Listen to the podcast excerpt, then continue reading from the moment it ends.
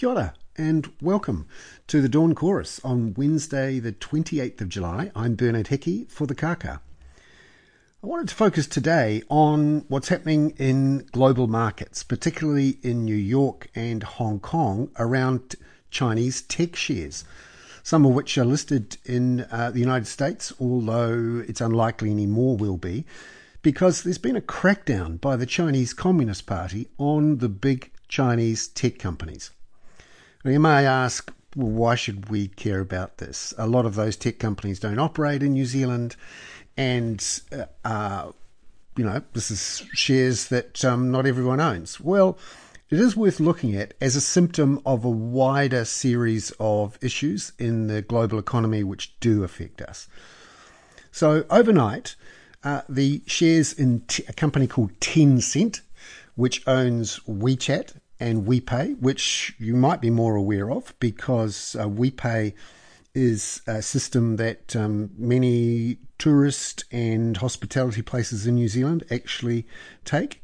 And it's a very um, clever system for uh, people from China to pay for goods and services and is very widely used in China.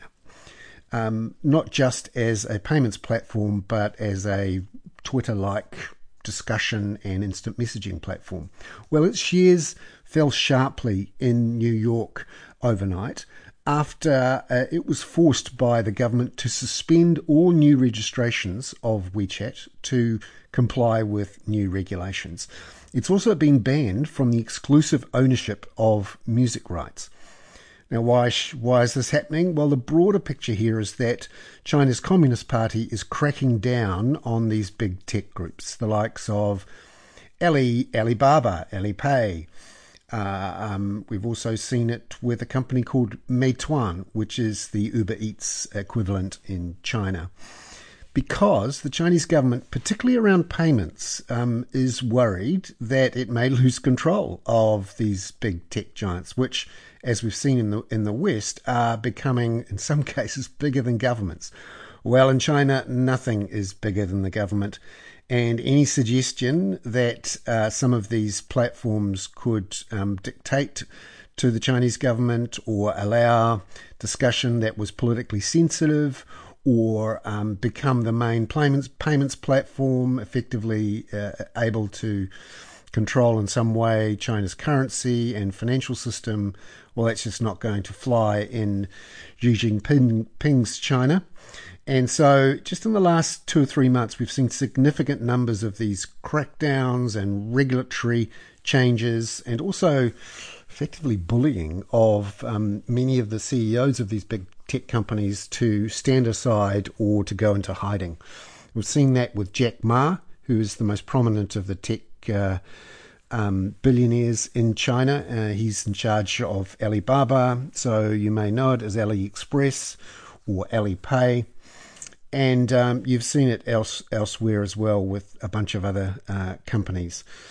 Now, um, this is part of a theme we're seeing increasingly in the uh, the world of geopolitics clashes between tech companies, which in many cases are bigger and more powerful than individual countries, and certainly able to play countries off against each other.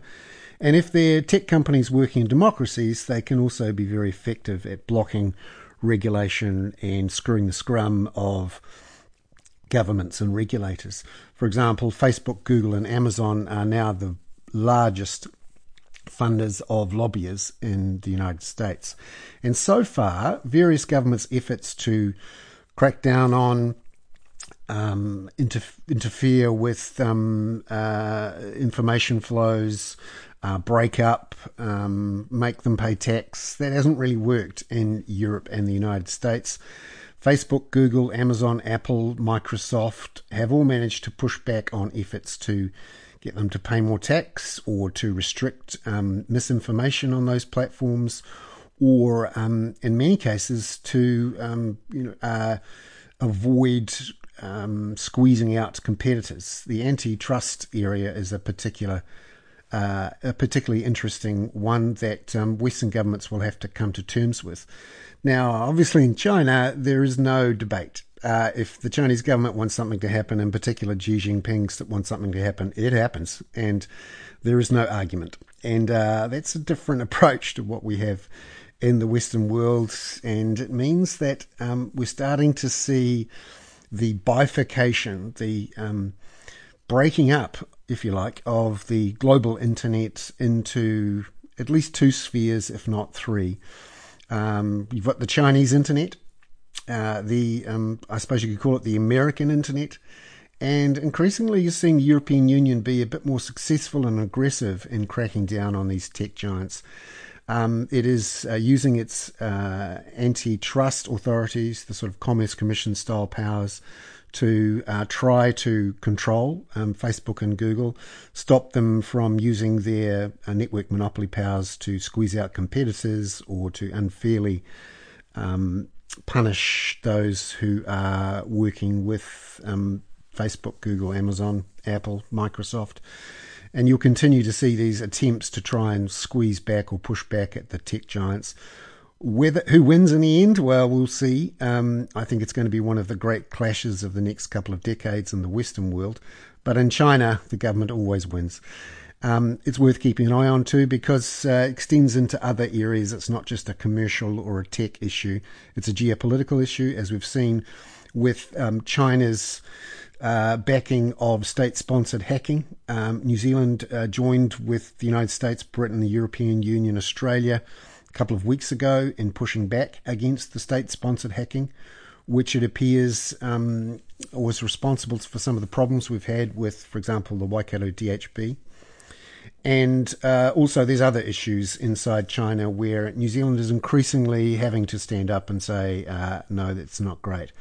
You've got the persecution of the Uyghurs in Xinjiang. That's going to make it difficult for many New Zealand companies to import cotton and clothing and solar panels from Xinjiang. America is increasingly, and the United and the European Union is increasingly looking to impose sanctions on um, China's uh, um, persecution of the Uyghur people. It's also breaching maritime laws and sovereignty rules in the South China Sea, um, building new islands uh, in places that wasn't able to previously. And of course, the removal of the remaining democratic protections in Hong Kong. And we had a milestone overnight with the first uh, prosecution of a protester in Hong Kong by the new Chinese run uh, legal system. Uh, a guy sentenced to prison for riding on a motorbike in a protest and waving a flag.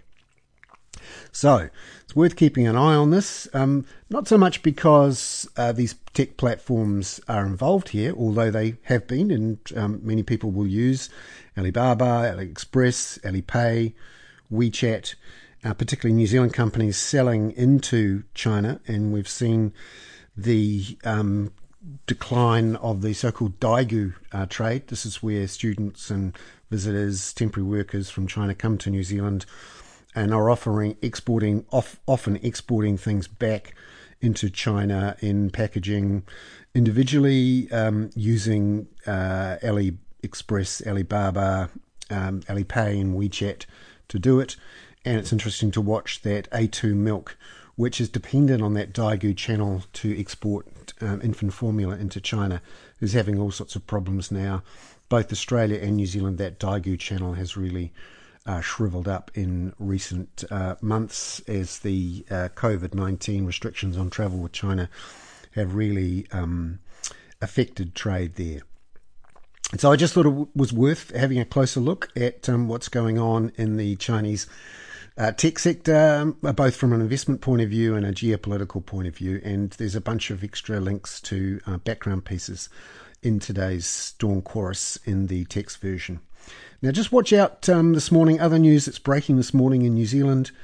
Uh, we've got um, the New Zealand Herald, Michael Neilson's done a very good report looking at the vaccination rates in the various DHBs and how the Maori vaccination rates are really low compared to the wider population. For example, in the likes of South Canterbury, Nelson Marlborough, about half the vaccination rates everywhere else.